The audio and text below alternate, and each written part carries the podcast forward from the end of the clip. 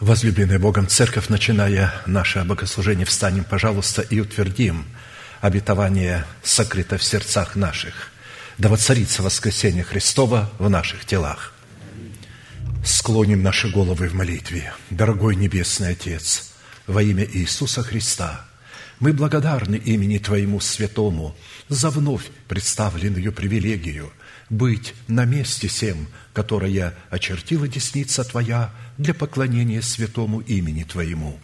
И ныне позволь наследию Твоему во имя крови завета подняться на вершины для нас недосягаемые и сокрушить всякое бремя и запинающий нас грех.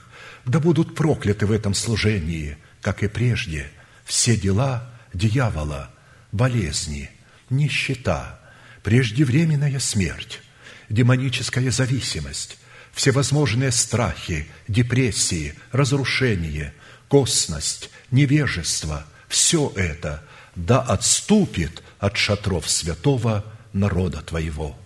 И ныне встань, Господи, на место покоя Твоего Ты и ковчег могущества Твоего, и да облекутся святые Твои спасением Твоим, и да возрадуются пред лицом Твоим. Дай нам больше от Духа Твоего – пропитай нас Духом Твоим святым, позволь нам найти светлое лицо Твое. Я представляю это служение в Твои божественные руки, види его рукою превознесенную, великий Бог, Отец, Сын, Дух Святой. Аминь. Да благословит вас Господь, можете садиться.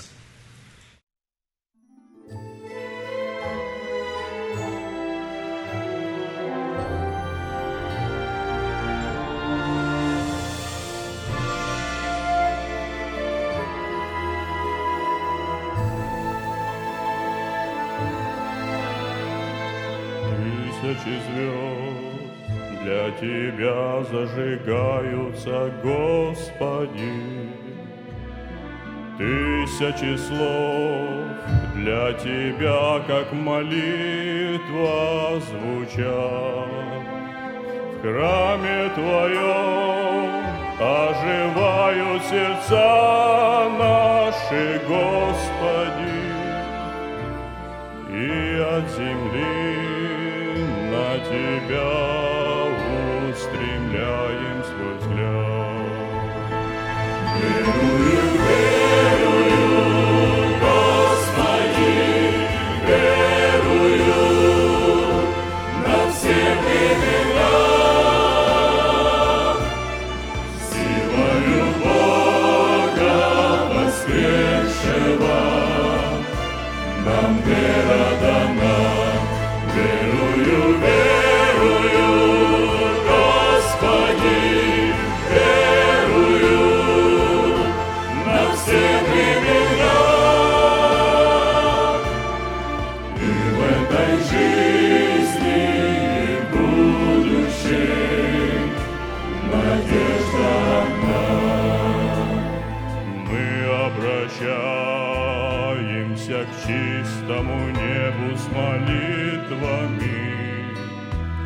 просим Тебя, Ты услышь и ответь, Боже нам, и сохрани в этой жизни, Господь, Ты нас в истине,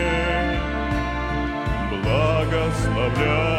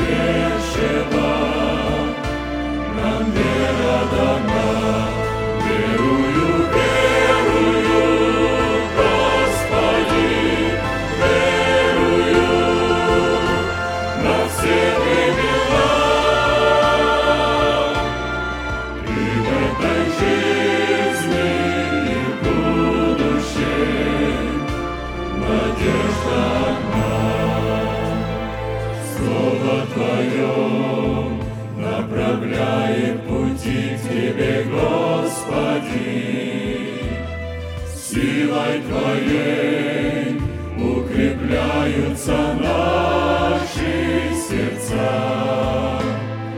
Тысячи звезд для Тебя зажигаются,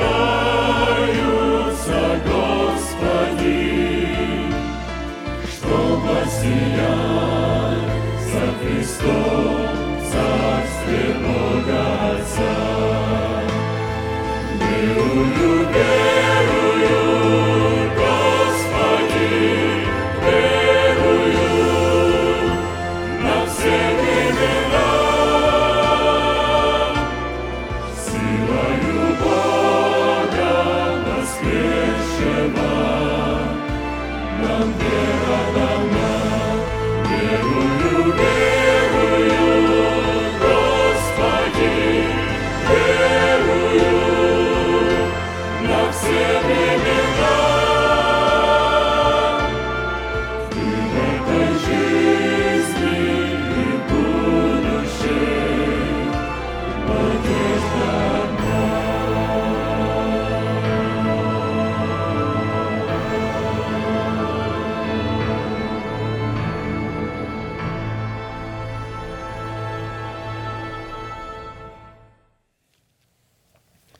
Первое послание Тимофею, глава 6, стихи с 3 по 11.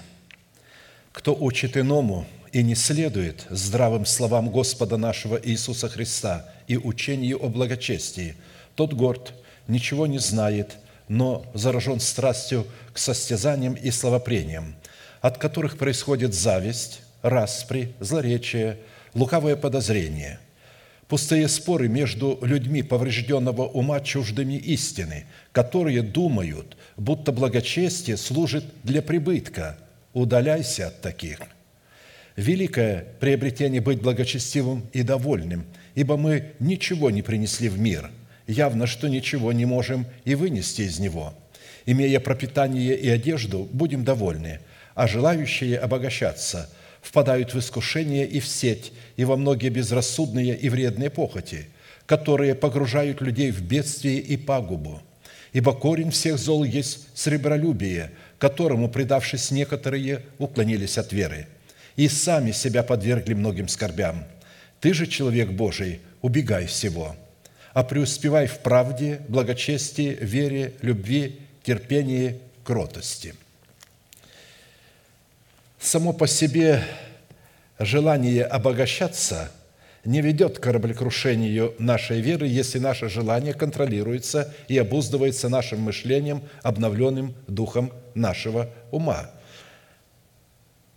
Разрушительным и деструктивным желание обогащаться становится только тогда, когда мы начинаем надеяться на богатство и когда наши разумные возможности начинают обслуживать это желание, эту эмоцию. Надеющийся на богатство свое упадет, а праведники, как лист, будут зеленеть. Притча 11.28. Далее следует обратить внимание на тот фактор, что одна из составляющих великую тайну благочестия состоит в правильном отношении к деньгам. Исходя из норм Писания, благочестие – это истинное почитание Бога – выраженное в ревностном желании и неукоснительном исполнении Его заповедей, в котором человек отдает Богу то, чем он обладает, но что по праву принадлежит Богу. И когда человек удерживает или направляет свои десятины по своему усмотрению, он таким путем отвергает имеющуюся у него веру и добрую совесть, как мы прочли, имея веру и добрую совесть, которую некоторые, отвергнув, потерпели кораблекрушение в вере. Причина, по которой наша вера поставлена в зависимость от нашей доброй совести, состоит в том, что плодотворное сотрудничество нашей веры с верой Божией призвано функционировать, протекать и контролироваться не в области наших эмоций или наших чувств, а в формате информации, сокрытой в области нашего духа.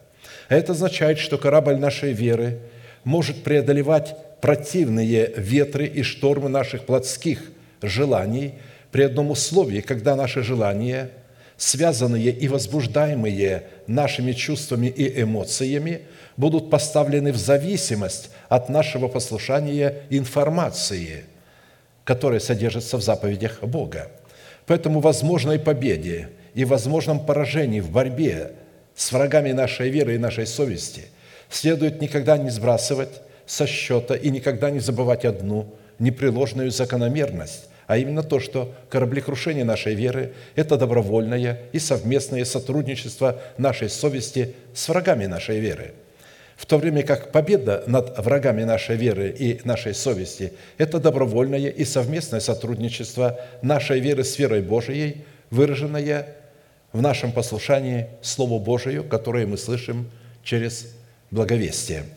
Согласно версии Стронга, слово «отвергнуть» отвергнуть, некоторые отвергнув веру и добрую совесть. Так вот, это слово или этот глагол «отвергнуть» в применении данного контекста означает производить что-то отрицательное в отношении своей веры и своей доброй совести, что непрестанно и непрерывно связано с такими действиями, как принимать решения не в пользу доброй совести, заменять главное чем-то второстепенным, вести нечистую торговлю – продавать истину за то, что не насыщает, продаваться ради насыщения своей похоти, продаваться из-за малодушия и страха, не обращать внимания на главное, отталкивать из-за нечистой ревности, отодвигать из зависти, отстранять из-за обиды, отклонять из-за обогащения, противостоять вере и доброй совести. Вот что такое отвергнув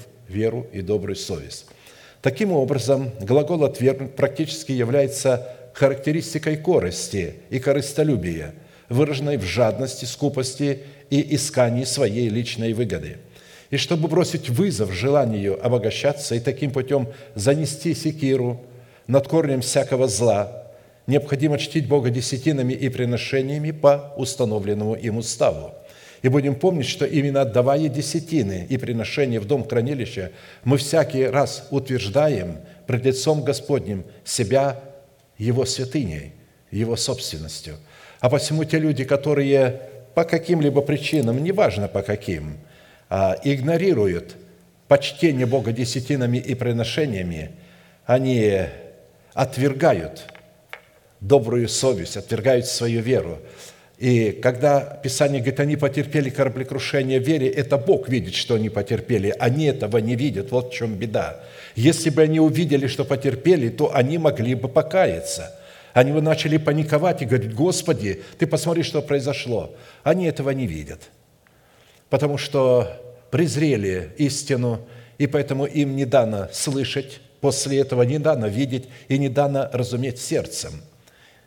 И они не дано даже возможности обратиться к Богу, чтобы Он мог исцелить их от этого кораблекрушения веры. Поэтому лучше не допускать этого, нежели допустив, невозможно потом восстановить ее. Мы сейчас будем чтить Господа десятинами и приношениями, утверждая самих себя святыней Господней, чтя Его и выражая свою любовь и признавая Его неоспоримую власть. Отцу платить не надо ничего. Это означает, это песня, которую мы сейчас будем петь, это означает, что десятины приношения, которыми мы чтим Бога, это не плата. Это мы не платим Господу. Знаете, когда вы имеете э, долг, что-то взяли в долг, и у вас есть, и когда вы долг отдаете, вы же не платите человеку за работу какую-то, а вы отдаете долг, потому что это не ваши деньги, вам они даны были на время. Вот так и здесь.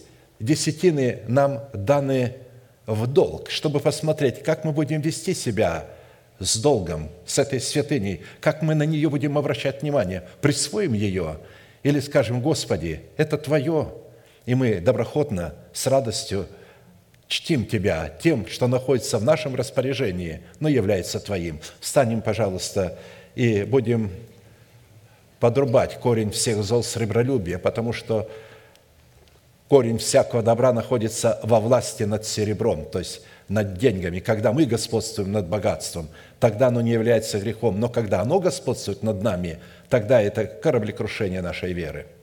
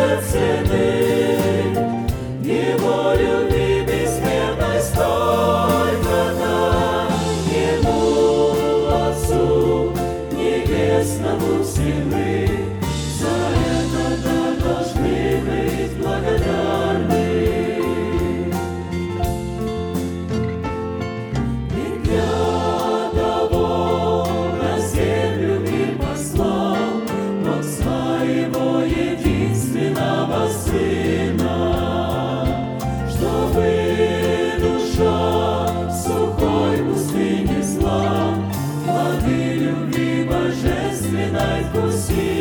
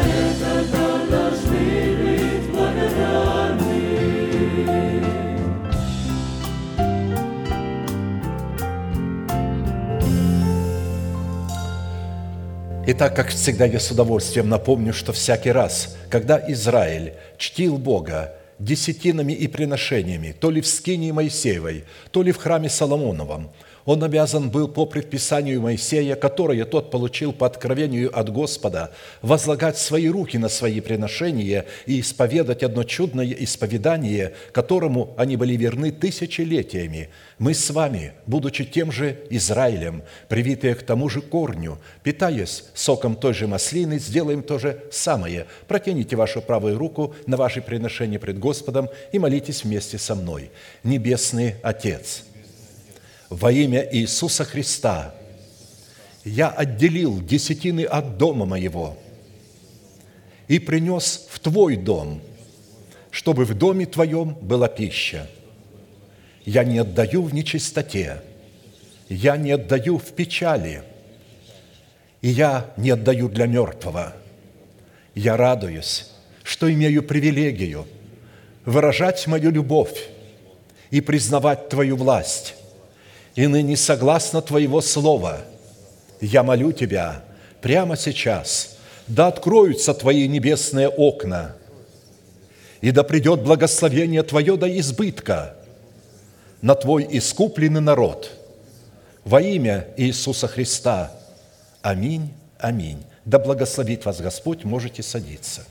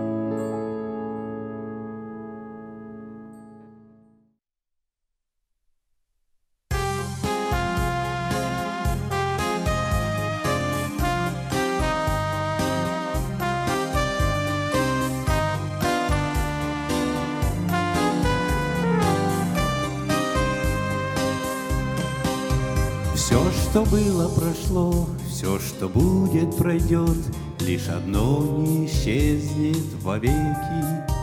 Мое сердце нашло неземную любовь И кристальные чистые реки.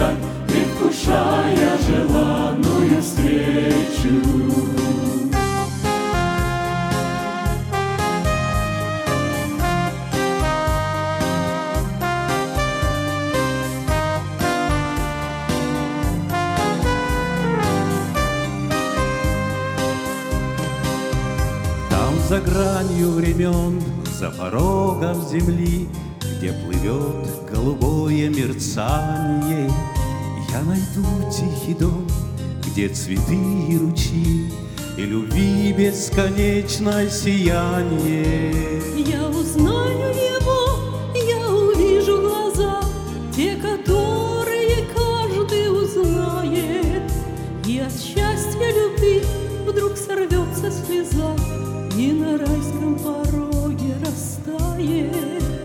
и на райском пороге растает. Здесь надежда моя, здесь мой щит и оплот, Здесь завет заключен благодатный, Здесь любовью горя, умер тот за меня, Кто земной пылью не был запятнан, И его чистотой, и его красотой,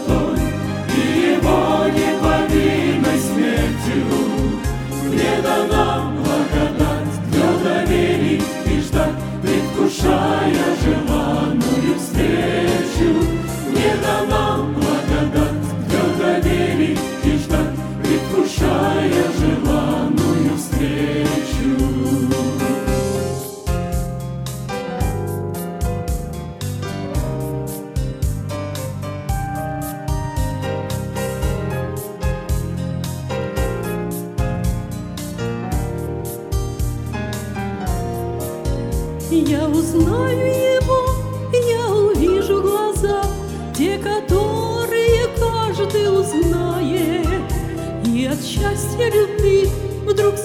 сорвется слеза, и на райском пороге растает, и на райском пороге растает.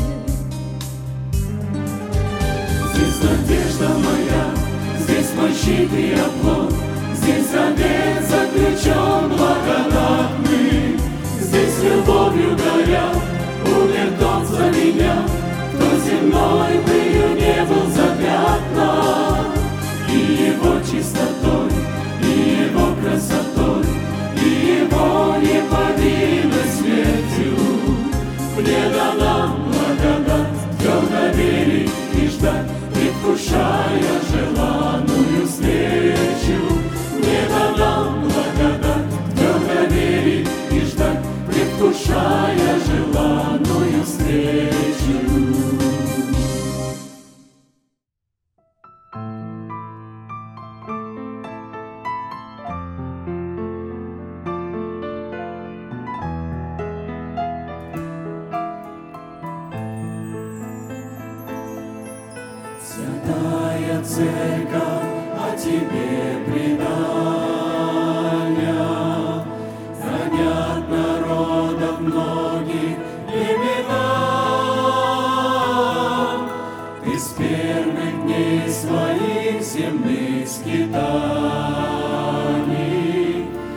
ушла, как светоч наши времена.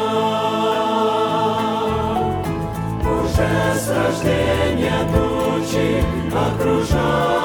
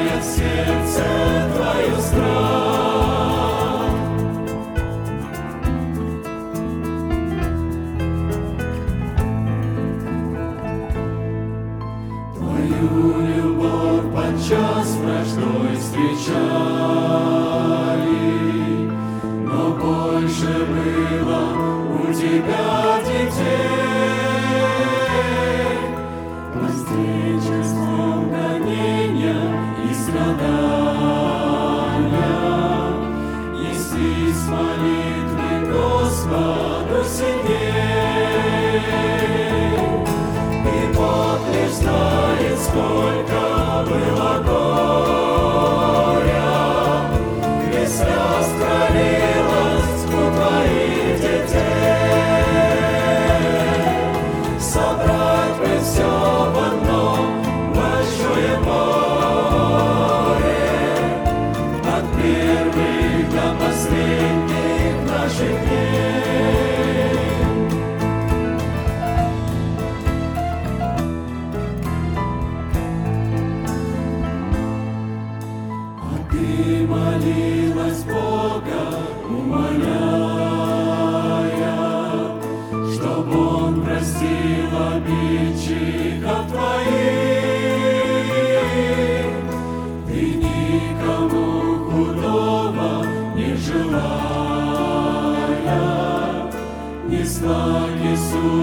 слабых и больных.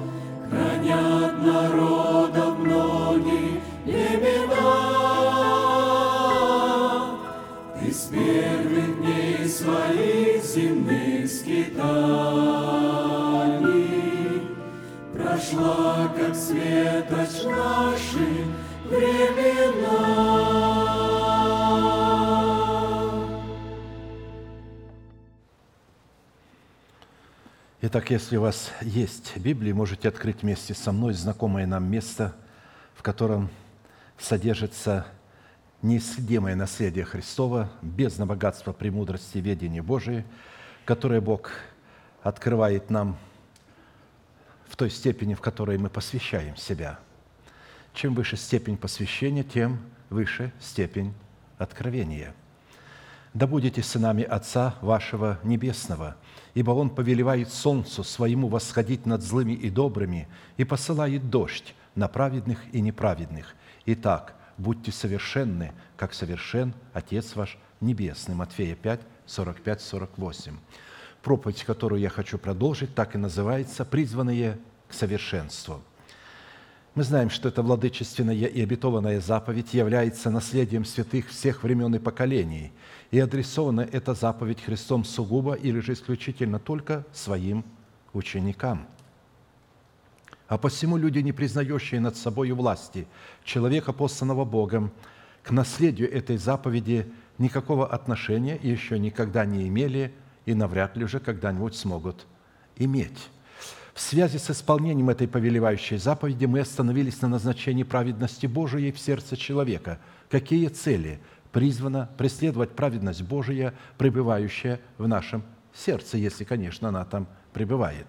А в частности на том, что назначение праведности Божией в нашем сердце – принятой нами в разбитых скрижалях в которых мы законом умерли для закона, чтобы жить для умершего и воскресшего, чтобы таким образом получить утверждение своего спасения в новых скрижалях завета в формате закона Духа жизни, чтобы дать Богу основание не прежним законам, даровать нам обетование быть наследниками мира, но праведностью веры, подобно тому, как Он это даровал Аврааму и семени его – Ибо не законом даровано Аврааму или семени его обетование быть наследниками мира, но праведностью веры. Римлянам 4.13.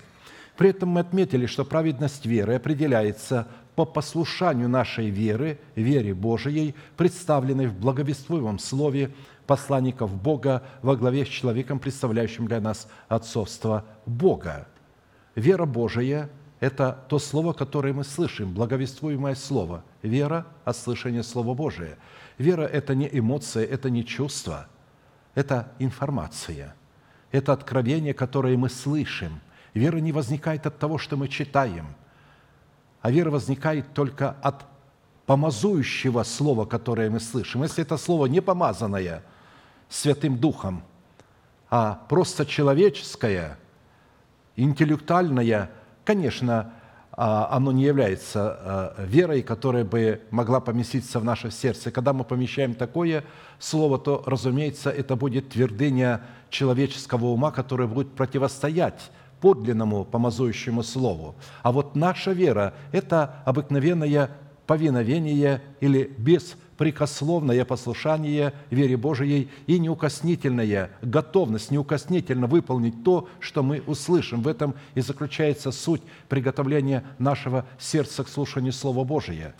Приготовить сердце к тому, чтобы оно уже было готово, как только услышу, выполнить.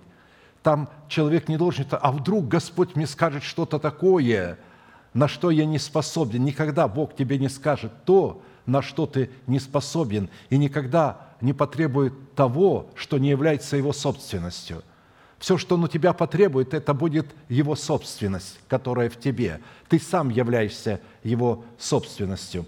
А посему обетование мира Божьего дается только тем людям, которые облекли себя в достоинство учеников Христовых – и стали платить цену за свое ученичество, что позволило им повиноваться порядку Бога, в соответствии которого Он посылает нам свое Слово через уста посланников Бога.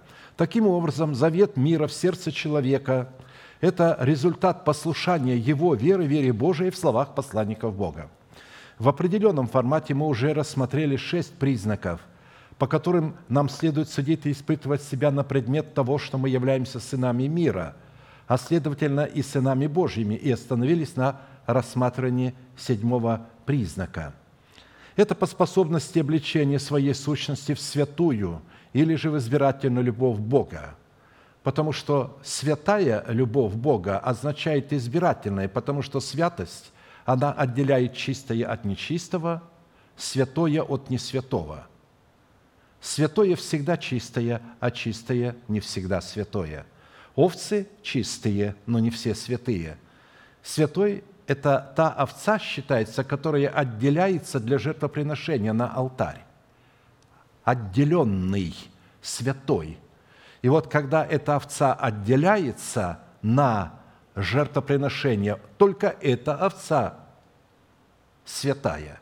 И, разумеется, чтобы взять такую овцу из чистых животных, необходимо, чтобы она соответствовала эталону, чтобы они не были а, не члена, то есть такие ноги длинные, а туловище короткое, не было бельма, чтобы шерсть была хорошая, чтобы это была отличная, хорошая овца, не больная, здоровая, без всякого повреждения, без всякого бельма. Потому что, да, это чистая, но с пороком. Священник, который обладал пороком, не имел права быть священником. Он не мог входить к Богу и служить Богу, несмотря на то, что был из колена Левиина, из рода Ааронова, потому что на нем есть порок. Его нельзя допускать служению. Овца, на которой есть порок, она чистая, но она с пороком, она не может быть святой, принесенной на жертвенник. Поэтому мы должны знать, о какой любви мы с вами говорим. Мы не говорим о толерантной любви, которая любит всех без разбору, как любят утверждать люди, потому что им это выгодно. Они закрывают свои глаза на то, что святая – это избирательная. Более же всего облекитесь в любовь, которая есть совокупность совершенства – и да владычествует в сердцах ваших мир Божий, которому вы и призваны в одном теле, и будьте дружелюбны». Колоссянам 3, 14, 15. То есть эта любовь может проявляться только в теле Христовом, в одном теле, по отношению друг к другу. Мы не обязаны эту любовь проявлять ко всем, а в первую очередь к своим по вере, к святым, которые находятся в нашем служении. В другом служении у них есть свой пастор, свои-то, и пусть они сами себе помогают – пусть сами себе помогают, потому что они не относятся даже к нашему движению. У них совершенно иной Христос, у них совершенно иные взгляды на веру Божию, на любовь Божию, на истину. То, что мы называем истиной, они называют заблуждением, и то, что они называют истину, мы определяем по Писанию как заблуждение. Поэтому на это всегда следует обращать внимание. А посему, исходя из данного изречения владычества мира Божьего, в наших сердцах возможно только при одном условии, если избирательная любовь Бога будет пребывать в наших сердцах, и мы будем облечены в избирательную любовь Бога. То есть мы должны знать свойства и природу божественной любви. В избирательной любви Бога, которая является атмосферой мира Божьего, сокрыты благие, вечные и непостижимые для нашего разумения цели и дела Бога, призванные выстраивать уникальные и мирные отношения Бога исключительно только со своими детьми. Христос возлюбил церковь и предал себя за нее, чтобы осветить ее баню водную посредством слова, дабы она была свята и непорочна пред Ним в любви. Кого Он возлюбил, Христос? Церковь. Невеста Христа всегда церковь, а церковь не всегда невеста потому что греческое слово «экклезия» – церковь означает «собрание народов», то есть э, призванные к спасению. А невеста – это избранная из этих спасенных народов, потому что не все призванные захотят платить цену. Не все призванные пустят залог спасения в оборот. Поэтому все призванные обречены на погибель – наследуют спасение только избранные.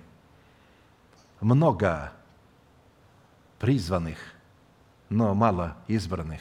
Христос заключал свою притчу всегда так, полагая, что эти люди погибнут, которые пришли к Богу, но отказались подчиняться условиям завета, отказались изучить этот завет, отказались быть в порядке Бога, исполнять этот порядок. Поэтому те церкви, у которых каждый сидящий сидит со своей головой, я имею в виду, я так понимаю, я так не, с этим не согласен, а так не написано, то, конечно, в такой церкви Бог не пребывает. У них совершенно другой Христос, другой Мессия. Бог пребывает только в такой церкви, где немного голов, а только одна – Христос. И эту голову представляет только один человек, пастор, только один – апостол. Движение. Это мы должны понимать по Писанию, чтобы понимать, что такое любовь. Где любовь? Она в теле Христовом, в котором одна голова. И совет этой голове не имеет права что-либо советовать если она об этом не спрашивает. Если я не прислушиваюсь к моим органам внутренним, что там происходит, и говорю, молчать, мы идем в собрание. Они говорят, да у меня здесь непорядок, ничего, пойдешь. Вот это есть э, голова в теле. А когда э, совет пасторский путем голосования говорит, мы против, чтобы это ты проповедовал, мы против, чтобы ты это делал – и он вынужден соглашаться, потому что большинство голосов братского совета, он руководится большинством голосов братского совета. Везде, где пастор, избранное лицо демократическим путем, он руководится большинством братского совета. Это манипуляция. Даже у сатаны в его структуре нет демократии. Демократия – это обман. Это извращенная форма диктатуры, пролетариата, которые забирают все себе и вам ничего не дают, или дают только для того, чтобы вы могли жить и работать на них. Вот что такое э, демократия, чтобы вы понимали. Ее не существует в природе. Это обман. И тем не менее, не менее демократия была внедрена в церковь мы должны участвовать, мы должны принимать участие. У нас у каждого есть своя голова, у нас у каждого есть свой... Да, у вас есть своя голова, но эта голова не дана для того, чтобы вы могли говорить, что добро и что зло. Голова не может определять, что добро и что зло у каждого человека. Определение добра и зла исходит от откровения свыше, которое дано определенному человеку, который откроет по Писанию и покажет – и вы с легкостью согласитесь с вашим сердцем, если у вас там есть порядок Бога. Да, действительно, это так и аминь. А посему в Писании характер избирательной любви Божией представлен Духом Святым в Писании через благовествуемое слово апостолов и пророков в свете семи неземных достоинств. А именно это добродетель, рассудительность, воздержание, терпение, благочестие, братолюбие, любовь. То есть вытекает все одно из другого – это составляющая избирательной любви Бога. Это один плод. Это не отдельные плоды, а это составляющая плода правды, плода избирательной святой любви Божией. В определенном формате мы уже рассмотрели проявление избирательной любви Бога в таких составляющих и достоинствах, как добродетель, рассудительность, воздержание и терпение, и остановились на рассматривании достоинства любви Божией – в тайне ее величественного благочестия.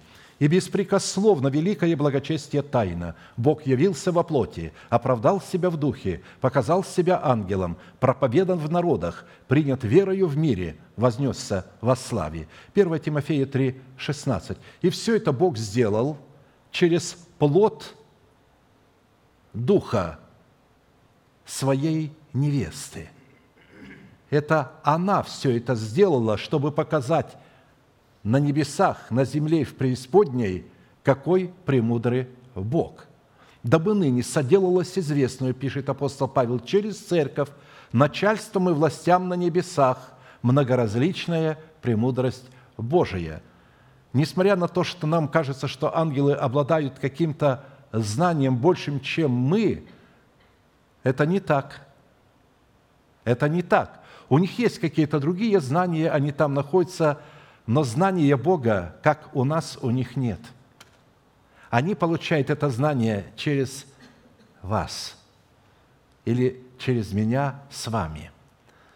Потому что каждый из нас – это дитё Божие. Ангелы не дети Божии, они слуги. А вы дети Божии, и вы по природе сродни Богу. И когда вы начинаете вырастать, то генетически в семени, которые вы приняли, начинает проявляться Бог, который сотворил их. И они видят в вашем характере, в ваших действиях, в ваших исповеданиях мудрость Бога. И через вас они познают, они прильнули к невесте, чтобы познать Бога, который их сотворил, которому они служат и которого они никогда не видели. Бога не видел никто никогда. Единородный Сын, сущий в недре отчим, открыл Бога и дал Его видеть только тем людям, которые родились от Бога и очистили свое сердце. Блажены чистые сердцем, ибо они Бога узрят. Вы скажете, ну ведь у ангелов тоже чистое сердце. Да, но они слуги. Они не видели Его. Вы знаете, херувим славы, которые находятся над ковчегом Завета, они покрывают лица свои двумя крыльями, чтобы не видеть престол благодати. Потому что если они его увидят, они будут уничтожены. Уничтожены. Престолом благодати является невеста Агнца. Здесь люди получают спасение. Здесь действует благодать. Здесь место Бога. Здесь Он пребывает. Надо понимать эти вещи. В связи с этим фактором нам необходимо было ответить на четыре классических вопроса. Какими характеристиками Писание наделяет благочестие как Бога, так и человека? Какое назначение призвано выполнять благочестие в наших отношениях с Богом? Какие условия необходимо выполнить, чтобы соработать своим благоволением с благоволением Бога? Потому что благочестие – это благоволение, благорасположение Бога, Его благо, Его добро, Его благодать, Его благодарность. И по каким результатам следует судить или определять на предмет того самого себя, что наше благочестие действительно сработает с благочестием Бога. Мы уже рассмотрели первые три вопроса и остановились на рассматривании признаков четвертого вопроса. Первый признак вопроса четвертого испытывается по способности быть облаками Всевышнего или же водиться Духом Святым. Если мы водимся Святым Духом, то это означает, что мы соработаем своим благоволением с благоволением Бога. И, разумеется, водиться Святым Духом могут только те святые, которые пришли в меру полного возраста Христова. Младенцы, увлекающиеся всяким ветром учения, по хитрому искусству обольщения, не могут водиться Святым Духом. Они же принимают Духа обольщения за Духа Святого. Сегодня один говорит, завтра другой говорит, и этот говорит правильно, и этот говорит правильно – Душевные люди тоже не имеют Духа, хотя и спасенные, и рожденные от Бога, но Духа Святого не имеют, хотя и говорят на иных языках. Они тоже не могут понимать этого и водиться Святым Духом, потому что Святой Дух не является их Господом и Господином. Поэтому они на обыкновенные праздники э, приглашают его как гостя и поют «Дух Святой, ты гость небесный». Когда я отказался петь, будучи в хору еще юношей, мне говорили, почему ты не поешь, вот, Дух Святой, потому что, говорю, я принял его как Господа и Господина, он мне не гость. Да хватит тебе, говорит, ерунду городить. Что ты о себе возомнил? Когда я подходил к пастору и спрашивал, он говорил, пригласим Духа Святого, начинается служение. Братья и сестры, встанем, пожалуйста, на наши ноги, как будто можно еще на чьи-то ноги другие вставать. И пригласим Святого Духа в гости – чтобы он был гостем нашего служения. Я после служения ему говорю, подхожу, а вот мы сейчас пошли все по домам, а вы же в гости Святого Духа пригласили, вы что, его там оставили? Перестань кощунствовать. Ну, хорошо. Так что, видите, а, а, слепой только слепых может вести. Зрячий не пойдет за слепым вождем – Второй признак испытывается по способности дать Богу основание, возвать нас из глубин преисподней, в которой Он сокрыл нас и укрывал нас от своего испепеляющего гнева. Третий признак, по которому следует испытывать и определять себя на предмет того, что в показании избирательной любви Бога мы сработаем нашим благоволением с благоволением Бога, это по наличию того, что Господь является нашим пастором. Псалом Давида – 22.1.6. «Господь пастырь мой, я ни в чем не буду нуждаться. Он покоит меня на злачных пажитях и водит меня к водам тихим. Подкрепляет душу мою, направляет меня на стези правды ради имени Своего. Если я пойду и долиною смертной тени, не убоюсь зла, потому что Ты со мною – Твой жезл и Твой посох, они успокаивают меня. Ты приготовил предо мною трапезу, виду врагов моих умастил елеем голову мою. Чаша моя преисполнена. Так благость и милость да сопровождают меня во все дни жизни моей, и я пребуду в Доме Господнем многие дни». Итак, мы с вами уже рассмотрели, уточнили и определились, согласно этого псалма, что доказательствами того, что Бог является нашим пастырем, в данном месте Писания являются четыре составляющие. Господь покоит меня на злачных пажитях, Господь водит меня к водам тихим, Господь подкрепляет душу мою, Господь направляет меня на стези правды. Бог не может направлять человека на стези правды, вопреки его воле, если он не водится Святым Духом. Если человек водится своим умом или еще чьим-то умом и полагает, что водится Святым Духом, то это заблуждение – Испытать же и взвесить себя на весовых чашах правды, что мы обладаем имеющимися составляющими, следует по наличию других четырех составляющих, которые обнаруживают себя в том, когда мы проходим по долине смертной тени. Мы не убоимся зла, потому что с нами будет Бог. Жезл и посох Бога будут успокаивать нас. Бог приготовит пред нами трапезу в виду врагов наших. Бог умастит елеем голову нашу, и чаша наша будет преисполнена – мы уже рассмотрели первые четыре признака, по которым следует судить, что Господь является нашим пастырем, и остановились на следующих четырех признаков, которые утверждают выше приведенные четыре признака. Четыре признака, представленные во время нашего прохождения по долине смертной тени, призваны утверждать и ратифицировать выше приведенные четыре признака, что Господь действительно является нашим пастором – Время прохождения по долине смертной тени – это время, отведенное нам Богом для совлечения своего ветхого человека. Когда мы почитаем себя мертвыми для греха, живыми же для Бога, называя несуществующее как существующее. Это и есть время прохождения по долине смертной тени, совлечение ветхого человека с делами его. Самый тревожный момент. Я вкратце напомню суть первого результата – который на предыдущем служении был предметом нашего исследования, и затем мы обратимся к исследованию следующего результата. Первый признак, призванный служить для нас утверждением выше приведенных четырех признаков, гласящих о том, что Господь является нашим пастырем, будет состоять в том, что мы не убоимся зла, потому что с нами будет пребывать Бог. Второй признак при прохождении по долине смертной тени, призванный служить для нас утверждением выше приведенных четырех признаков, что Господь является нашим пастырем, будет состоять в том, что жезл Бога и посох Бога будет успокаивать нас или же служить нашим покоем. Как написано, «Твой жезл и твой посох, они успокаивают меня». Отсюда следует, что жезл Бога и посох Бога содержат в себе значение благодатного воздействия на детей Божиих. Степень благодатного воздействия жезла Бога и посоха Бога равносильно по своей степени со строгостью Бога, выраженной в возмездии Его гнева на отпадших от Его благости. Хорошо, они отломились неверием, а ты держишься верою. Не гордись, но бойся. Ибо если Бог не пощадил природных ветвей, то смотри, пощадит ли и тебя. И так видишь благость и строгость Божию, строгость к отпадшим, а благость к тебе – если прибудешь в благости Божией, иначе ты будешь отсечен. Но и те, если не, не прибудут в неверии, привьются, потому что Бог силен опять привить их. Римлянам 11, 20, 23.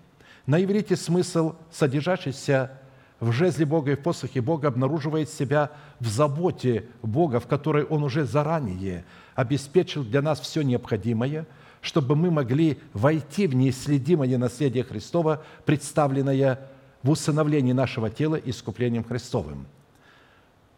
Более подробный смысл слова или фразы «жезл Бога» означает трость, копье, розга, посох, помощь, опора, упование, скипетр, слава, уста, язык, слово, вера Божия, родословная ветвь, колено, племя, семейство – Видите, а, какое значение или сколько значений, сколько смысловых оттенков имеет смысл жезл Бога, посох Бога.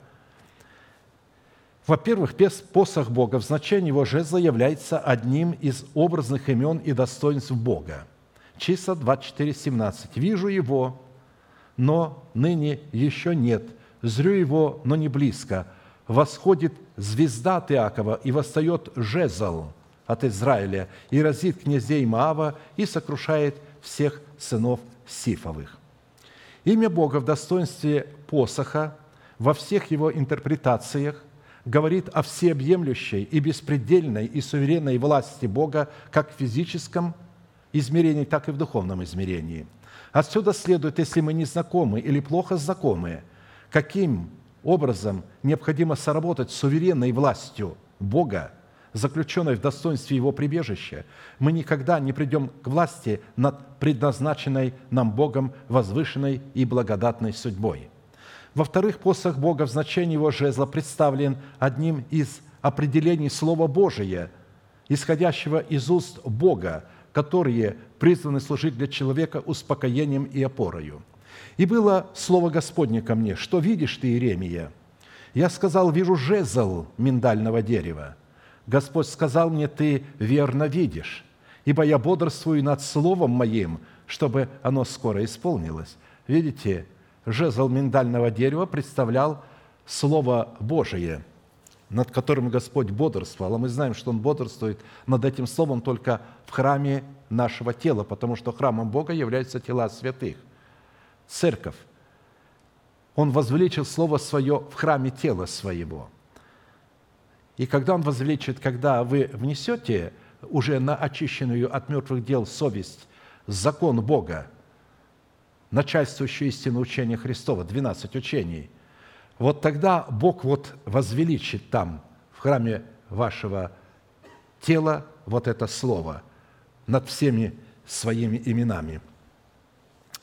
А, значит, в древности посох изготавливался из крепких пород дерева.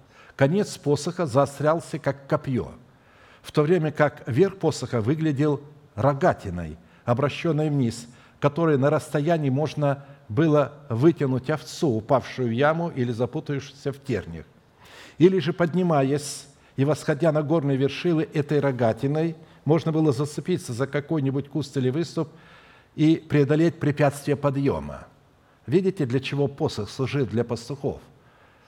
То есть помогать овцам, если они попались куда-то, вытащить ее и самому подниматься на ней, а также защищаться от зверей, от нападок. Вы знаете, что посох у пастуха – это оружие лучше, чем меч. Оно бывало очень высоким, выше человеческого роста. Он шел, оно было высокое, наступал. И они умело могли этой палкой работать. Прежде человек с мечом подойдет, еще он его мог насквозь пронзить этим посохом. В-третьих, посох в значении его скипетра, посох Бога, являлся в древнем мире одним из символов носителей власти, определяющих главное божество, которому поклонялся человек. Верою Иаков, умирая, благословил каждого сына Иосифа и поклонился на мир жезла своего. Евреям 11, 21. Как вы думаете, Иаков же не был идолопоклонником. Почему он перед смертью поклонился наверх жезла своего – потому что его жезл был жезлом Божиим. Если бы его жезл не стал жезлом Божиим, он не поклонился бы наверх его. У Моисея жезл стал жезлом Божиим после того, когда он бросил его, потерял свою душу. Жезл – это наша душа, потерянная в смерти Господа и обретенная в Нем. Это наши чистые уста, исповедующие веру Божию – он поклонился вере Божией наверх жезла своего, Евреям 11.21. А посему такое поклонение указывает на то, что Иаков в предмете своего посоха сработал с посохом Бога на условиях Бога. Учитывая же, что главным божеством Египта, определяющим его царскую власть, являлась кобра, то верх золотого скипетра фараона был выполнен в форме головы кобры – Это было самое великое божество Египта – змея. У фараона жезл был, кобра. На нее это был символ власти. И у Моисея тоже жезл был кобра. Когда он бросил, поползла змея, и он побежал от нее. Бог говорит, за хвост бери ее. И тогда этот змей становится Божьим змеем. Есть разница между хитрым змеем и между мудрым змеем. Мудрый змей, он что делает? Почему он мудрый и почему он змей?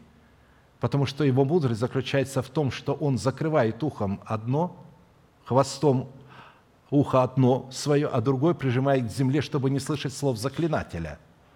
То есть он обладает глухотой Христа, чтобы не слышать, что говорят заклинатели этого мира и что говорят псевдовожди, искажая священное писание. Он слышит только истину. есть разница между львом, рыкающим, как лев, который хочет поглотить, и между львом, который преклонился, лег спокойно, лев от колена Иудина – образ Христа. Поэтому мы всегда должны понимать и видеть, что змея была создана Богом, и эта а, тварь не является хитрой, она является мудрой. А вот змей сада Едемского – это хитрый змей, он потерял мудрость. Хитрость – это не сила ума. Поэтому фараон поклонялся одному змею, хитрому, а Моисей поклонялся другому змею, мудрому – то есть мудрости Божией. То есть Бог сокрыл там свою мудрость, и через это Он сказал, теперь это мой жезл, это жезл Божий, им ты будешь творить чудеса. На самом деле это наши уста, чистые уста, исповедующие веру Божию. В-четвертых, посох в значении Божьего скипетра служил символом благословения, дающим жизнь. И простер царь к Есфире золотой скипетр, и поднялась Есфирь и стала пред лицом царя. Есфирь 8.4. Простирание золотого скипетра владыки кому-либо являлось проявлением его благоволения к данной личности.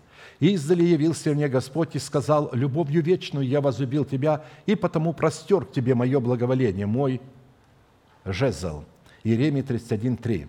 На иврите фраза по отношению закланного агнца, ешьте же его так, пусть посохи ваши будут в руках ваших, имеет смысл обращение или протягивание своего посоха в направлении Бога. А посему держать свой посох в своих руках во время вкушения Пасхи означало направлять свое благоволение на Бога и тем самым выражать Ему свою благодарность, чтобы Он в ответ дал нам или ответил нам своим благоволением. Как написано, и от полноты Его все мы приняли и благодать за благодать. Так должно было быть в оригинале. Потому что благодать на благодать – это что? Благодарность на благодарность? Благодарность за благодарность. Приблизьтесь к Богу и приблизиться к вам. Иакова 4,8. Поэтому это неверный предлог, который поставили переводчики – потому что они переводили э, это место Писания с греческого языка, а в греческом языке не существует предлогов. Там есть слова, не существует запятых. Просто э, идут, идут сплошные буквы, но тот, кто читает, по смыслу может понимать, там это благодать на благодать или благодать за благодать. Это вы, это через или «с». Поэтому по смыслу здесь и от полноты его все мы приняли, и благодать за благодать. То есть мы обратились к Богу, и Он обратился к нам. Мы явили Ему свою благодать, свою благодарность, потому что одно из значений слова «благодать» означает благоволение, благодарность. И поэтому а, Бог никогда не явит свою благодать человеку, который не явил ему своей благодати. То есть человек должен явить благоволение, повернуться к нему лицом – Скажите, как повернуться лицом? Мы только что показали, как поворачиваться лицом. Принесите все десятины в дом хранилища. Как нам повернуться к тебе? Как нам обратиться к тебе, Израиль спрашивает. И Господь отвечает через пророка Малахию, принесите в дом хранилище моего все десятины. Вот так ко мне надо повернуться. Начтить, не чтить меня, а не пытаться что-то получить за это служение – для себя, а начните чтить меня, мне приносить. В-пятых, посох Бога в значении его трости являлся одним из измерительных приборов. И вот муж, которого вид как бы вид блестящей меди. Блестящая медь говорит о том, что этот муж соответствовал эталону правды, потому что он сам себя испытывал. Он сам себя исследовал и сам себя взвешивал на весах правды. И этим мужем в Откровении, разумеется, являются апостолы Христовы. Это не ангелы. И вот это прообраз. И в руке того мужа трость измерение в шесть локтей. Шесть – число человеческое, считая каждый локоть с локотью, с ладонью. То есть локоть с ладонью. Иезекииля 40, 33, 5. То есть, поэтому посох Бога в значении вот росте в устах апостолов Христовых взвешивал, измерял храм, насколько он соответствует. Когда идет Слово Божие, то это Слово Божие измеряет не только меня, но и вас. Прежде чем проповедовать вам, я измерил и взвесил себя, и потом говорю вам и одновременно продолжаю взвешивать самого себя вместе с вами. В силу того, что посох изготовлялся от 4 до 6 локтей длины, его использовали так же, как измерительную трость. В-шестых, имя Бога в значении его посоха, его жезла в руках человека – это способность обладать своими устами. Когда оно в наших руках, это способность обладать своими устами. И чтобы представить данное заявление, что иметь посох – в своих руках – это обладать своими устами. Мы обратим внимание на жезл Моисея и учеников Христовых, чтобы знать, какая конкретная роль в их жизни отводилась их посоху и как они сами относились и задействовали его возможности. Во-первых, рассматривая жезл Моисея, который сделался эталоном для нашего подражания, следует иметь в виду, что прежде чем Моисей мог вкушать Пасху Господню, Бог произвел великую работу в отношении жезла Моисеева – и, во-вторых, в силу того, что народ послушался Моисея, Бог вменил и трансформировал свойства посоха Моисеева всем посохам, принадлежащим своему народу. И сказал Господь Моисею, что это в руке у тебя? Он отвечал, жезл. Господь сказал, брось его на землю. Он бросил его на землю, и жезл превратился в змея, и Моисей побежал от него. И сказал Господь Моисею, простри руку твою и возьми его за хвост. Хвост – это рулевое управление всех рептилий. Он простер руку свою и взял его, и он стал жезлом в руке его. Исход 4.24. То есть, еще раз повторю, что хвост любых рептилий является их рулем, которым они определяют свое направление.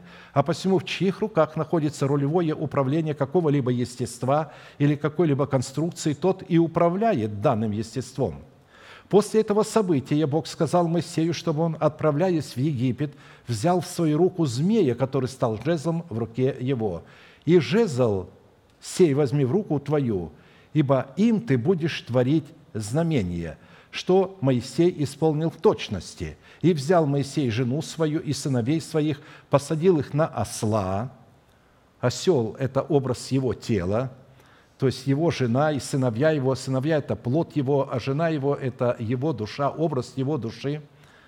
То есть это образ, но там было в буквальном смысле. «Посадил на осла и отправился в землю египетскую, и жезл Божий Моисей взял в руку свою». Исход 4.20. Видите, вначале был жезл Моисея, когда стал жезлом Божьим, когда он бросил его и узнал, что его жезл на самом деле оказывается змей – Тогда Бог говорит, бери за хвост этого змея, рулевое управление, потому что наши уста должны управляться. Сами уста не являются для себя сами рулем. Кто-то должен этим рулем управлять. А теперь обратим наше внимание на то, как один и тот же жезл, который вначале был человеческим и назывался человеческим – после описанных событий стал называться жезлом Божиим. А посему, вкушая Пасху Господню, без своего посоха в своих руках, или же, обладая своими устами, мы будем вкушать Пасху Господню недостойно, если мы не обладаем. А если обладаем своими устами, то достойно будем вкушать Пасху. А если не обладаем, то будем вкушать в осуждение себе. Вот когда говорится, не рассуждая о теле Господнем, то есть мы вкушаем себе в осуждение. Почему? Потому что мы неправильно рассуждаем.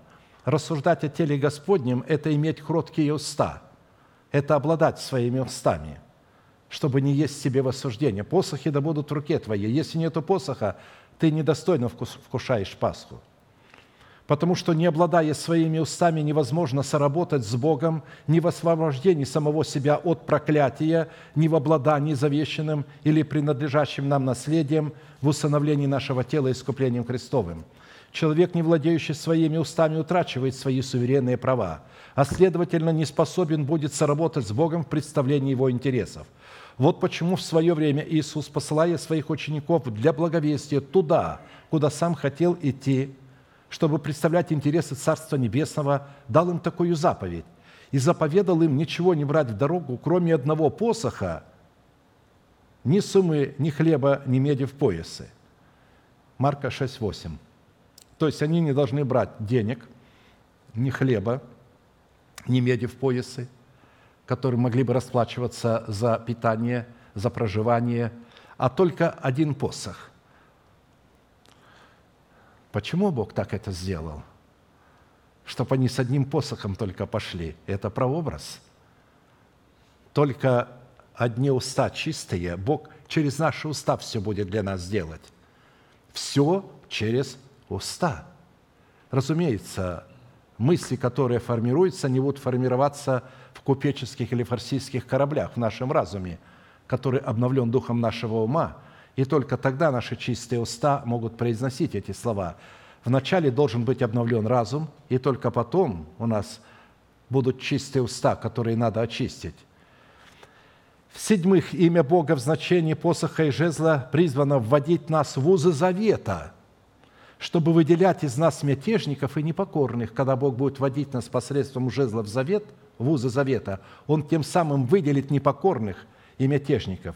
«И проведу вас под жезлом, и веду вас в узы завета, и выделю из вас мятежников и непокорных». Видите, среди народа Божьего есть много мятежников и непокорных. «Из земли пребывания их выведу их, но в землю Израилеву они не войдут. И узнаете, что я Господь». Иезекииля 20, 37, 38. Бог вывел израильский народ из Египта, но в землю Израилеву они не вошли. Только Иисус, сын и Халев вошли, и больше никто. Но вошел плод этих людей, сыновья их и дочери их, рожденные в пустыне, которые не роптали на Бога, и которые не требовали пищи, которые требовали те, которые не унывали, возмущались, плакали. Представляете, настолько тяжело им было. Вот когда человек идет, настолько тяжело ему служение. Но если не придут, значит, вот будут на меня думать не духовно, не духовное. Надо идти, надо что-то делать. Вот это вот, когда человек вот так вот идет, не с желанием, когда он идет с трепетом, что сегодня – я иду, я, я буду в присутствии Божьем, я найду там успокоение, там Бог что-то мне покажет, откроет, там я познаю Бога. Именно там Бог начинает передавать нечто друг другу, там мы превращаем себя к телу Христову. Они об этом не думают, не рассуждают о теле Христовом то, конечно, они мучились, и Моисею было очень горько, и Бог сказал, я больше не могу на них смотреть. Моисей сказал, Боже, я не могу, они плачут в шатрах, он видит, они плачут. И тогда Бог дал им мясо. И тут же начал их поражать, когда они стали его есть. А дети удивлялись, они не кушали это мясо, чтобы вы знали. Это только ели их отцы. А вы скажете, почему они не ели? Потому что для них этот вкус был а, неприятен на запах, и а, он отвратителен был для них. Это же плод Духа – а плод Духа только питается манной небесной, хлебом Божиим, только Словом Божиим, исходящим из уст Божиих. Поэтому для них было дико, что эти отцы, которые их родили, хотят чего-то не того и возмущаются. Почему Бог не поразил их от 20 лет и выше были поражены, а ниже нет? Потому что они были плод духа, плод правды. У них не было желания есть эту пищу. Они не роптали, они радовались. Всякий раз, когда они утречком рано вставали, потому что если чуть-чуть солнце взошло, все, манна исчезла, она как роса исчезала.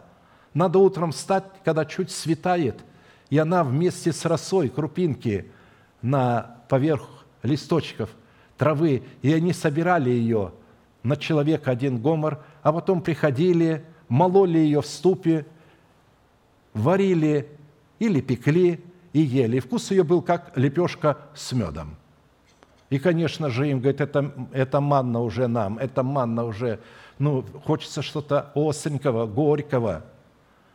Само слово «манна», вы знаете, это означает пренебрежительное «что это?» значение. Когда Израиль увидел манну, он с пренебрежением сказал, что это? Моисей сказал, это хлеб, который вам дает Господь. Это хлеб. Попробовали, да, вкусненький но хочется остренького. Хочется мяса, дыни, лук, чеснок, чеснок, лук репчатый. А здесь ничего, только одна в наших глазах. Все пали в пустыне. Видите, я проведу их под жезлом и введу вас в узы завета и выделю из вас мятежников и непокорных. Из земли пребывания их выведу их, но в землю Израилеву они не войдут. И узнаете, что я Господь. Восьмых, имя Бога в значении его жезла призвано являться одним из видов оружия, как защиты, так и нападения. Я уже говорил об этом, что в древнем мире, благодаря длине конструкции пастушечьего посоха, в случае нападения какого-либо зверя или человека на пастуха или на его стадо, такой посох мог служить для пастуха оружием как для защиты, так и для нападения. Он будет судить бедных по правде и дела страдальцев земли решать поистине, и жезлом уст своих поразит землю, и духом уст своих убьет нечестивого». Нечестивый в нашей земле – это образ царствующего греха, живущего в нашем теле в лице ветхого человека с делами его, за которым стоят организованные силы тьмы. Как жезл Моисея в предмете его кроткого языка – посредством которого Бог творил свои чудеса, чтобы избавить свой народ от египетского рабства и вести его в землю обетованную, так посредством нашего кроткого языка, который называется жезлом Бога, Бог будет пасти нас, чтобы усыновить наше тело искуплением Христовым. Паси народ твой жезлом твоим, овец наследия твоего, обитающих уединенно в лесу среди кормила, да пасутся они на Васане и Галаде, как в дни древние». Михея 7,14. «Пасти своих овец» означает пасти свое мышление в уединении с Богом, под которым подразумевается тайна божественной мглы, в которой благоволит обитать Бог – и, конечно же, существует большая разница между свойством и возможностями жезла человеческого в предмете наших нечистых уст и жезла Божия в предмете нашего кроткого, кроткого языка. Быть жезлом человеческим означает принадлежать самому себе, надеяться на самого себя, на свои интеллектуальные возможности, волевые возможности, зависеть от самого себя – что на языке Писания означает быть рабом плоти и помыслов. А быть жезлом Божиим означает принадлежать Богу, надеяться на Бога и зависеть от Бога, водиться Святым Духом, что означает обладать достоинством раба Господня или быть рабом праведности.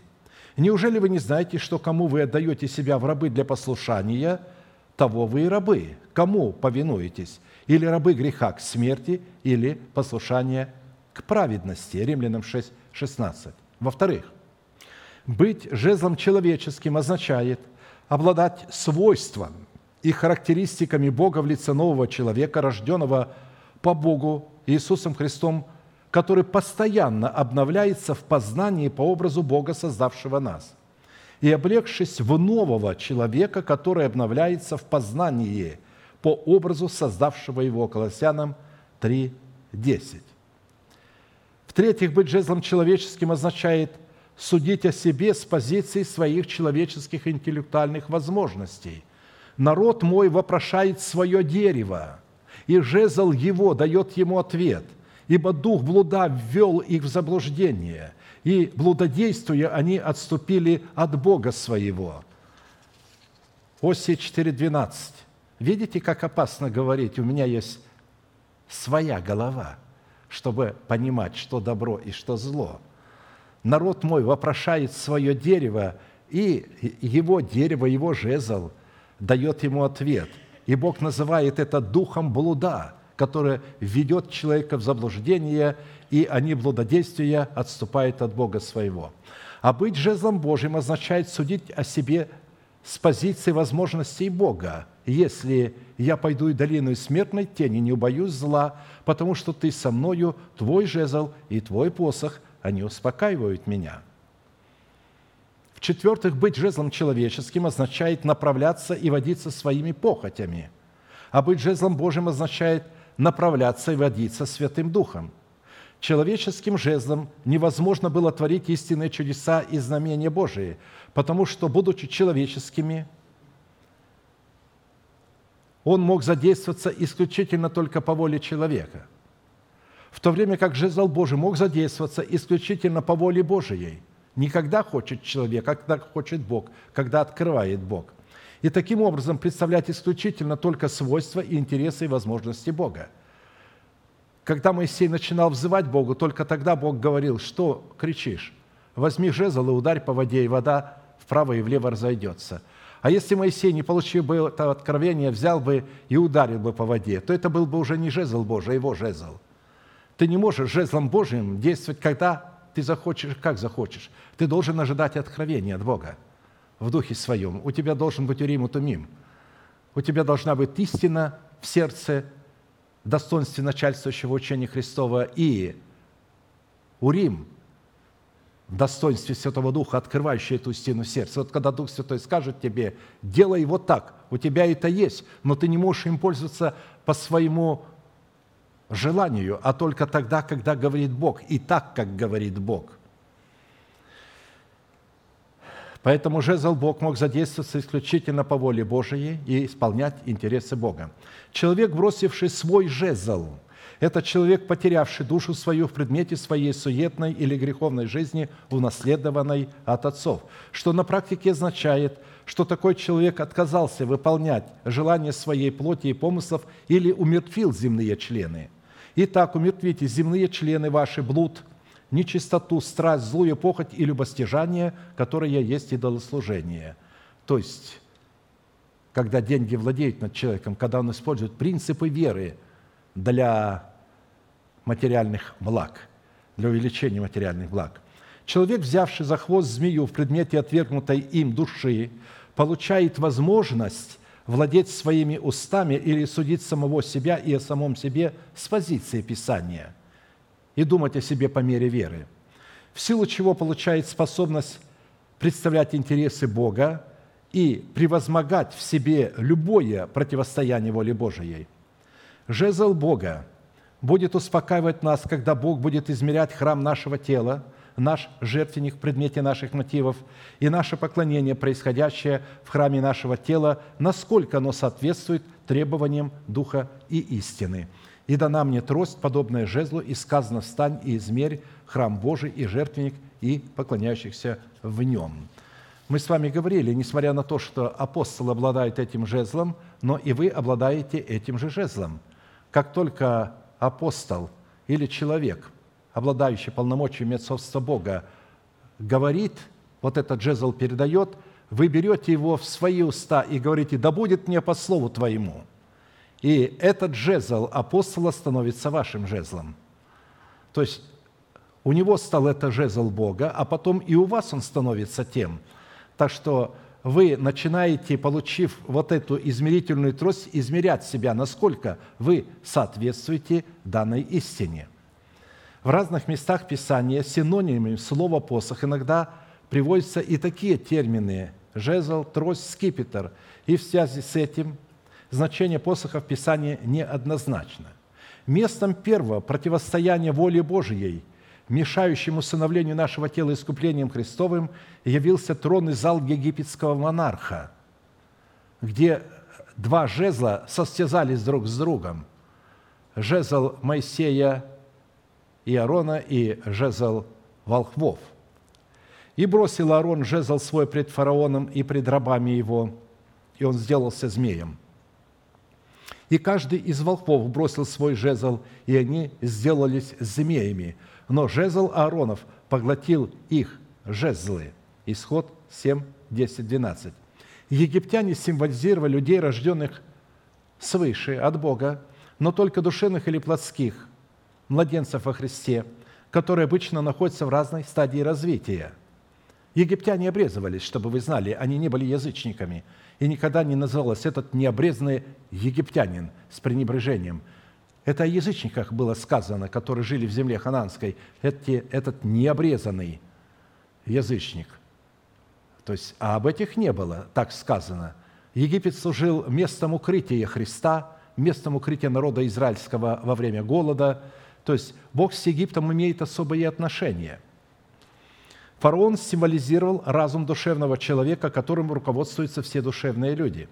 На начальной стадии своего развития душевные люди, как правило, всегда передают свои полномочия людям духовным. На начальной стадии, как только покаялись как это произошло в случае с фараоном и Иосифом.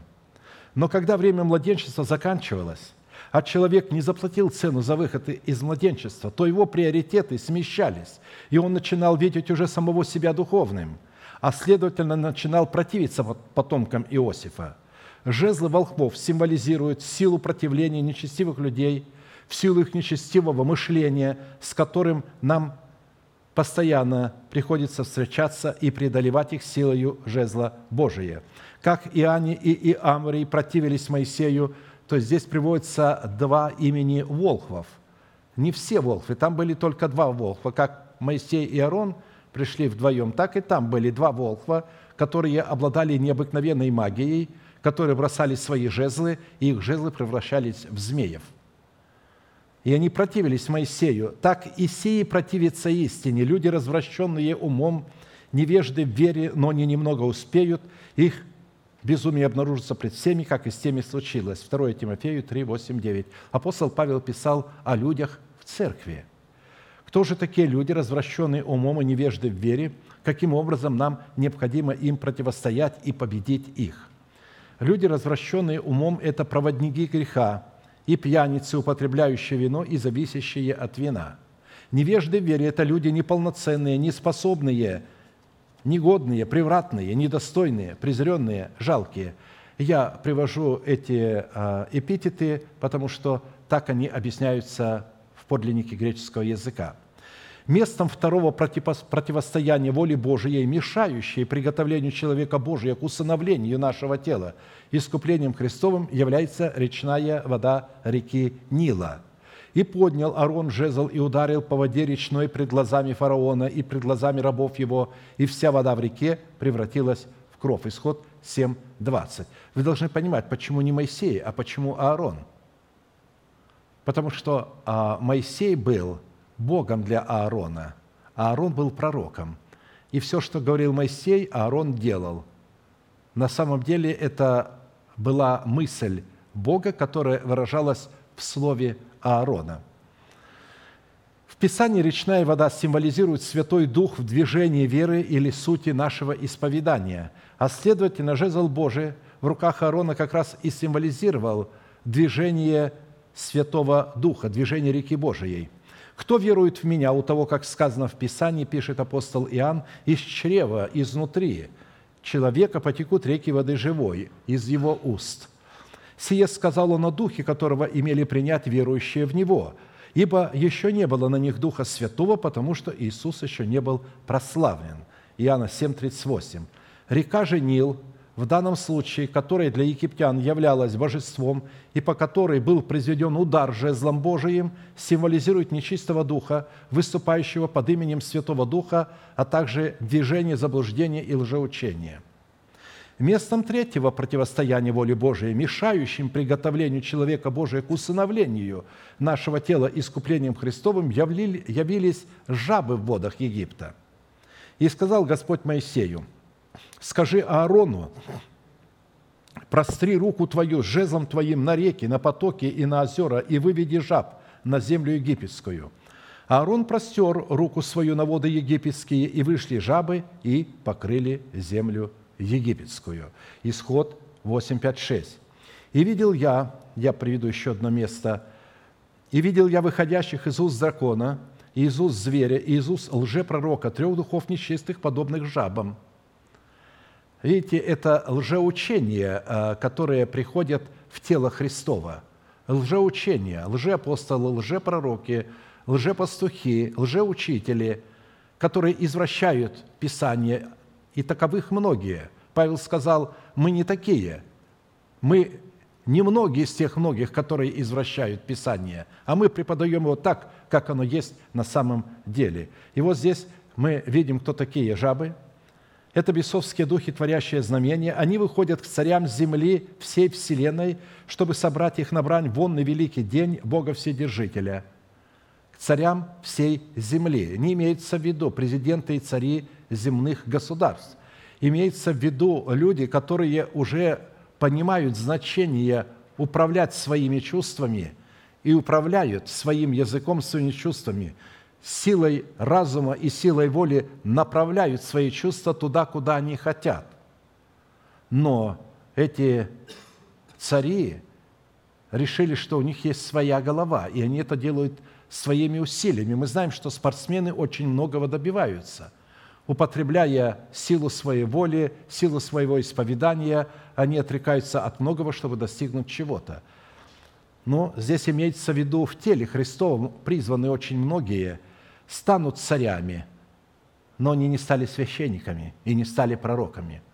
Для того, чтобы получить усыновление своего тела искуплением Христовым, нужно обладать достоинством царя, пророка и священника. А они обладали только достоинством царя – и поэтому вот к ним и вышло а, это заблуждение в виде жаб. «Сей иду как тать, блажен бодрствующий, хранящий одежду свою, чтобы не ходить ему нагим, и чтобы не увидели срамоты его». Речь идет об этих царях.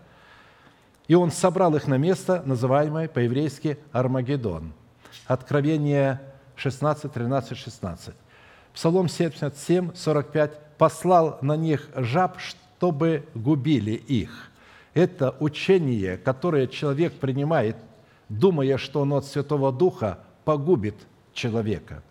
Местом четвертого противостояния усыновлению нашего тела искуплением Христовым явилась персть земная в границах всего Египта. И сказал Господь Моисею, скажи Аарону, простри жезл твой и ударь в персть земную, и сделается персть мошками по всей земле египетской». Исход 8.16. Верхний слой земли, персть пыль, ударь по ней. В Писании земля по отношению к человеку символически представляет почву его сердца или место, в котором семя слова, прорастая, образуется в плод, соответствующий роду семени. А посему мошки, произведенные из персти земли египетской, это на самом деле плод того семени, которое она принимала. Мошки – это скнипы или комары всех видов, которые символизируют рою негативных устрашающих мыслей – но как они, познав Бога, не прославили Его как Бога и не возблагодарили, но осуетились в умствованиях своих, и омрачилось несмысленно их сердце, называя себя мудрыми, обезумели, то и предал их Бог в похотях сердец их нечистоте, так что они сквернили сами свои тела, получая в самих себе должное возмездие за свое заблуждение. Римлянам 1, 21, 27. Учитывая, что наше время истекло, я оставлю это на рассуждение в ячейках. Я не буду возвращаться, потому что здесь еще пять мест противостояний жезла человеческого, жезла Божьему в противостоянии установления нашего тела искуплением Христовым. Этим самым я поощряю вас, чтобы вы сделали должное почтение Господу – потому что наше служение не заканчивается здесь. Оно закончится в воскресенье, когда вы закончите служение на домашних ячейках и заново разберете этот материал, а тот, который я не договорил, я представляю его лидером ячеек. А сейчас склоним наши колени, кому невозможно наши головы, будем молиться. И все желающие бросить вызов своему человеческому жезлу, жезлом Божиим, чтобы установить свое тело искуплением Христовым, я прошу вас выйти сюда, к алтарю Божьему, будем молиться за вас, чтобы Бог явил вам милость и вновь восстановил завет свой с вами. Неважно, если вы согрешили каким-либо грехом, Бог умеет во время исповедания забывать ваш грех, бросать его в бездну забвения, удалять как восток от запада и не помнить о нем, восстанавливать отношения с Ним, чтобы дать вам новую надежду. Аминь. Будем молиться, и да благословит вас Господь.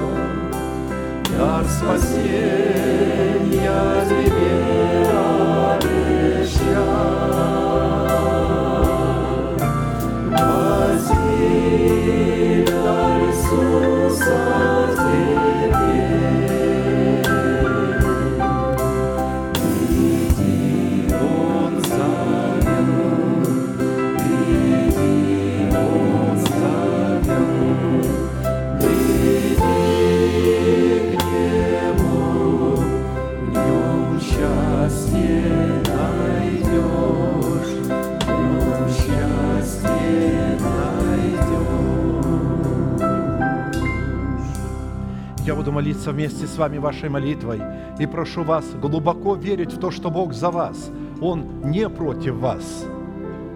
Он возлюбил вас вечной любовью. Он понимает вашу боль, которую нанес вам грех. Он соболезнует вам. В отличие от человеков, Он не вспоминает ваши грехи, не разносит их. Вы не должны обращать внимание на то, как относятся к вам люди – после того, когда вы исповедали грех ваш. Бог верен своему слову, которое возвеличил в храме вашего тела. Он изгладил из своей памяти ваш грех и рассматривает вас праведными во Христе Иисусе пред Своим лицом. Принимайте это верою в сердце, взирайте на это, исповедуйте это своими устами. Ладони подняты к небесам – это знак того, что вы готовы принять от Бога, что Он дает вам – глаза закрыты – это элемент тайной комнаты. Небесный Отец, во имя Иисуса Христа, я прихожу к Тебе, я раскрываю мое сердце. Ты видишь мою боль, Ты видишь раны, нанесенные грехом. Я ненавижу грех, я ненавижу похоти, расслевающее мое тело. прошу Тебя, прости меня, омой меня, очисть меня, исцели меня, сними мой позор. Я люблю Тебя, я верю в Твое Слово, я исповедую его устами моими, потому что оно в сердце моем. И прямо сейчас, перед небом и адом, я хочу исповедовать, что согласно Твоего Слова я омыт, я очищен, я исцелен, я восстановлен, я оправдан, я спасен. Прощаются грехи ваши и беззакония ваши во имя Иисуса Христа. Да благословит тебя Господь, да презрит на тебя светлым лицом своим и помилует тебя и да даст тебе мир. Да падут вокруг тебя тысячи и десятки тысяч, одесную тебя, а к тебе не приблизятся. Да придут на тебя благословения гор древних и холмов вечных. Да будет благословенна милость Бога на голове твоей и на голове потомства твоего. Да придет все это на тебя и на потомство твое, и исполнится на тебе, и весь народ да скажет Аминь. Благословен Господь, бодрствующий над Словом Своим. Я хочу обратиться к тем, которые периодически распространяют грехи